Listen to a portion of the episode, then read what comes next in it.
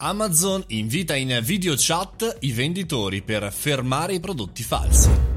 Buongiorno e benvenuti al caffettino. Qui oggi parliamo di Amazon, parliamo di e-commerce e parliamo anche di venditori che cercano in qualche maniera di riuscire a vendere ancora di più su Amazon. Sappiamo bene in questo momento di coronavirus c'è tanta polemica, tanto chiacchiericcio anche sui prezzi, rialzi, riabbassi, ma Amazon si vuole tutelare anche sui prodotti falsi. Appunto, in quest'ottica il gigante dell'e-commerce sta mettendo in campo dei controlli in videoconferenza sull'identità dei potenziali nuovi eh, venditori per sbloccare che cosa? Lo smercio di merce contraffatta. Come fa Amazon a capire se l'identità è corretta? Vi fa una videochiamata a voi venditori e confronta la carta identità con il vostro eh, volto e insomma dà l'ok oppure il KO per quanto riguarda il venditore. Interessante capire come eh, Amazon sia cresciuto del 23% rispetto solamente all'anno scorso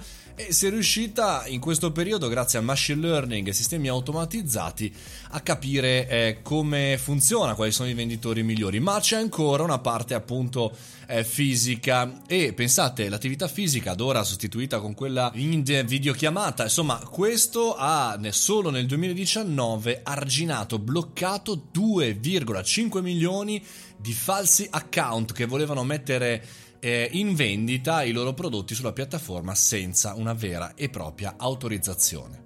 Il 50% delle vendite totali di Amazon arrivano da venditori di terze parti e tra l'altro insieme a eBay è finita Amazon al centro di un'indagine dell'antitrust per non aver adottato tempestivamente i dovuti controlli sui venditori di mascherine e gel igienizzanti. Insomma, i problemi ce li hanno un po' tutti e tutti si stanno cercando di eh, muovere per da una parte automatizzare tutto al 100% per avere questo machine learning, questi dati, questa intelligenza artificiale, controllare una prima battuta, ma non soltanto perché servono sempre degli esseri umani che facciano un controllo più veritiero, più corretto e in qualche maniera eh, decidano dove muoversi, eh, andando a cercare di arginare quei veri fenomeni che fondamentalmente eh, fanno, come dire, moltiplicare le problematiche. Quindi amici che lavorate nell'e-commerce, state tranquilli che almeno da questo punto di vista c'è ancora molto e molto da fare.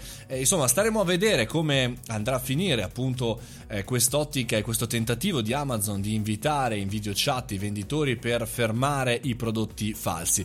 C'è da dire che i tentativi che vengono fatti su larga scala poi di norma possono anche ricadere su di noi ed essere utilizzati anche dai eh, piccoli venditori. Insomma, loro che facciano ricerca e sviluppo e noi ci andremo dietro cercando eh, di eh, migliorare quello che stiamo facendo e soprattutto di puntare, come, come diciamo spesso all'interno del caffettino, nelle abilità artistiche, umane, di vendita e anche soprattutto di racconto.